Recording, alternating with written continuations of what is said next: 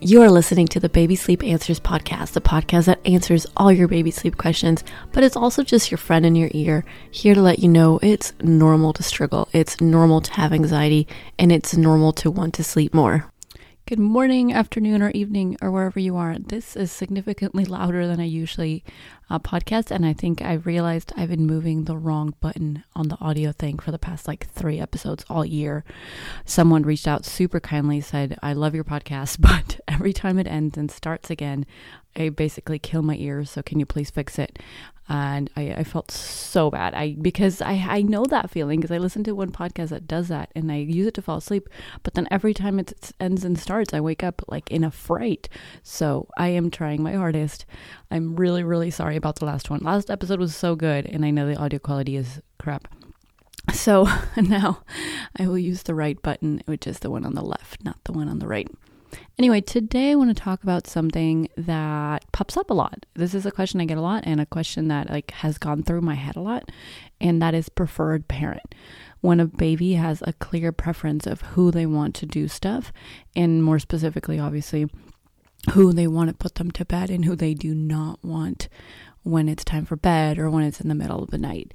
So let's talk about it. But first, I do want to share what happened last night. Our two year old has been sleeping really well. We realized she likes to be really comfy. And so I put, oh, there you go, talking softer. There we go. Uh, we put pillows next to her and she sleeps all night when we do that. But last night, she woke up in a fit, like angry. And so usually she wakes up, Joe goes and gets her, brings her to me, and then we just sleep. Joe goes to the guest bed, uh, and then me and baby girl just sleep next to each other all night. But last night he brought her in and she was mad and little girl can scream. And so she was screaming, she was very very angry and we couldn't figure out what happened and it kind of gave us flashbacks to a few months ago when we, she would have these fits and usually it was gas or a nightmare or you know it took us a while to figure out. But so Joe didn't know what to do, I didn't know what to do. And so I pulled out the first steps of defense, right? Is she okay? Is she hot? Is she gassy? And when she's gassy, it usually takes a while for her to calm down. Uh, but even when she's in pain, she'll watch something. So I was like, hey, Joe, put Elmo on because she likes Elmo a lot now. And she kept saying, no, Elmo, no, Elmo. And so I was like, no, no, no, turn it off.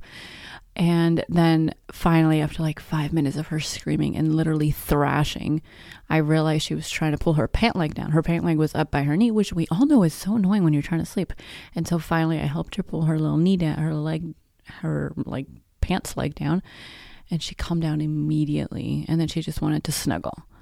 And so that's the first one for me, right? You don't you don't look at the book of baby toddler sleep and it says, "Well, check for their pant leg and see if it's right." But it's true that that you should do that. You should check all their outfit, you should check their diaper, which we didn't. You should see if they're uncomfortable when they wake up. It's not necessarily that they want to sleep next to you because she wanted to go back to her bed. She was mad that Joe took her from her bed. I think in her ideal world, Joe would have gone in, fixed her pant leg, and then walked out, and then she could sleep in her comfy bed with lots of pillows. But she was, I mean, she was happy to sleep next to me the rest of the night, which around 1 a.m. or whatever that was. Why do I mention this story? Not just event. It's not. It's really not a complaint. It's just kind of our life. Um, it's to let you know that you're not always gonna know what's wrong, and that's okay. And it's gonna take some time. You know, this morning Joe was like, "What should I have done? I just don't know what I should have done." And I was like, no, you're you're fine. You did the right thing. You brought her. We tried to figure out what it was, and then we figured out what it was, and she fell asleep. Uh, Joe tends to feel bad when he can't figure it out, and I know a lot of people do. But it's, I mean, sometimes it takes a while. We've had her screaming and thrashing in the past for hours, not not nonstop. She would stop a little bit because she got tired, but. It's okay. Some days are just going to be really weird. Anyways, back to preferred parenting. I know this well and well because um, both my boys from ages like two to four did not want anything to do with me. And I think it was because that was during like when I had a baby and I was pregnant and whatever. Um, but they wanted nothing to do with me. They wanted to sit on Papa. They wanted Papa to heal their wounds. They wanted Papa to come in at night, and Mama was chopped liver. And that really hurt. It was really sad for me. But the the problem too was should we let them choose who does everything should we always let them like what, what, what do do i don't we don't want them to be always with their dad and never with mom and so you have these these thoughts encumbering your your decision process. Um, and now it's funny because baby girl only wants me, and she has for her whole life, and only wants me at bed, and only wants me in the middle of the night, and only wants to sit on me.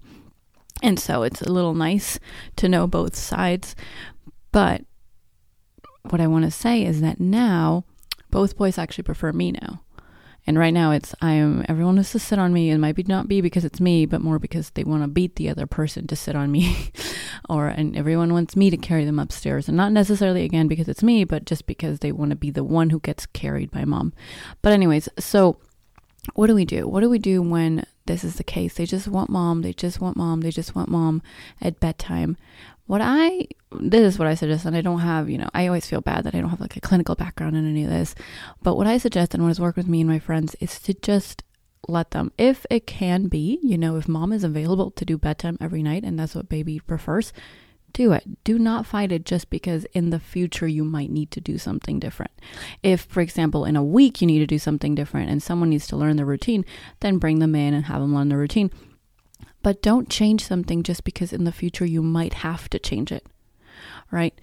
For example, for a long time, my second boy wanted to sit on Joe for lunch and dinner, and he didn't want to sit in his own chair. And I know a lot of people who would have dinner at our house looked at us like, wow, you're going to let him do that? But we did. And then after maybe a month or so, then he went back to his chair. And, you know, now. I mean, usually wants to sit on me, but he'll sit on his own chair, right? Is not he's not obsessed and stuck to Joe there's this quote I think of a lot that like to make independent children, you have to let them be dependent for a while and feel comfortable to be independent, to leave your nest kind of thing. It's kind of what we do in parenthood, right? We take care of them for 18 years so that they have a, a good life after that. Um, in a microwave, right? And same thing happened with my baby girl. Around the same age, she just wanted to sit on me for all dinners, and we let her. And then when she felt comfortable, and we realized when she was a little taller, she wanted to sit on her own big chair. Same thing for bedtime.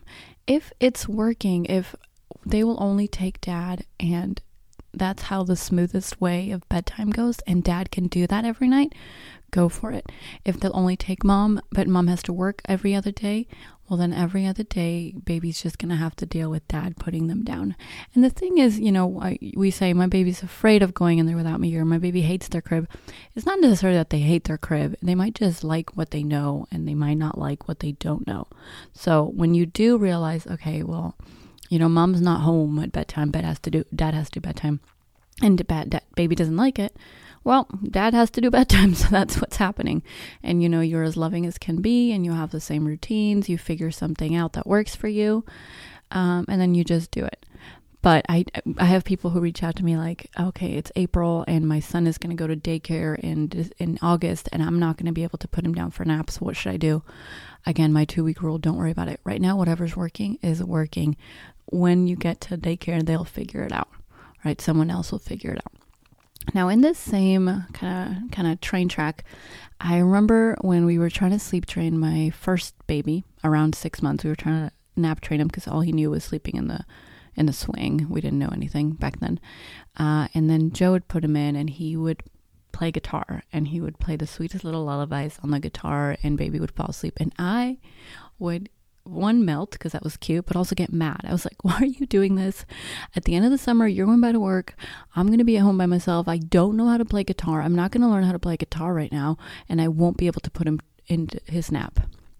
And now I'm so mad because I took that away from them. That was a bonding thing that they were having, uh, something Joe could do that was unique to him and baby boy.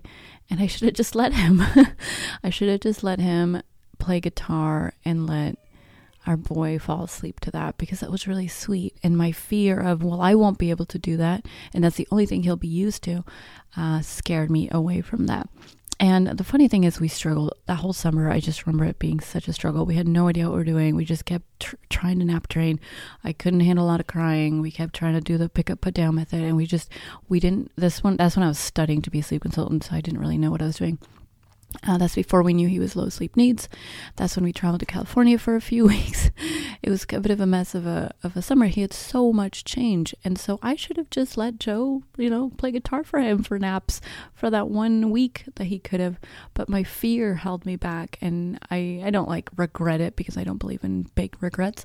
But you know, if it comes to that point again, I'm gonna I'm gonna take a step back and be like, "Oh, that's that's beautiful that this works for you."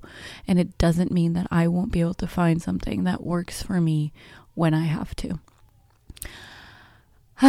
that's all. That is all I wanted to say. Hopefully the audio is better on this podcast. If it's not, please let me know. I think it looks better with the little lines. Uh, I really enjoy doing this podcast. I enjoy the hundreds of um, listeners that I'm seeing that are listening to these podcasts. And as always, if you have more suggestions, I have suggestions, I have a list, but I'm always looking for a fun suggestion for a podcast episode. And if you would like to have some freebies, just make sure you're going to babysleepanswers.com slash podcast. And I wish you the best sleep.